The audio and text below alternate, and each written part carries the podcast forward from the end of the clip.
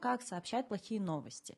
Самый сложный пункт диалога. Врачи сообщают плохие новости в полном объеме только в 43% случаев. Общение врача и пациента часто идет по одной и той же схеме.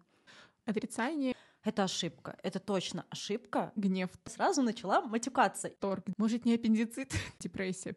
Страха неудачи, страха перед эмоциями. Принятие Новости не очень хорошие. Вот все, конец. Больше вариантов лечения не осталось. следующим отделением будет морг. И очень сильно пахнет ладаном. Насколько тяжело это услышать и насколько тяжело это сказать.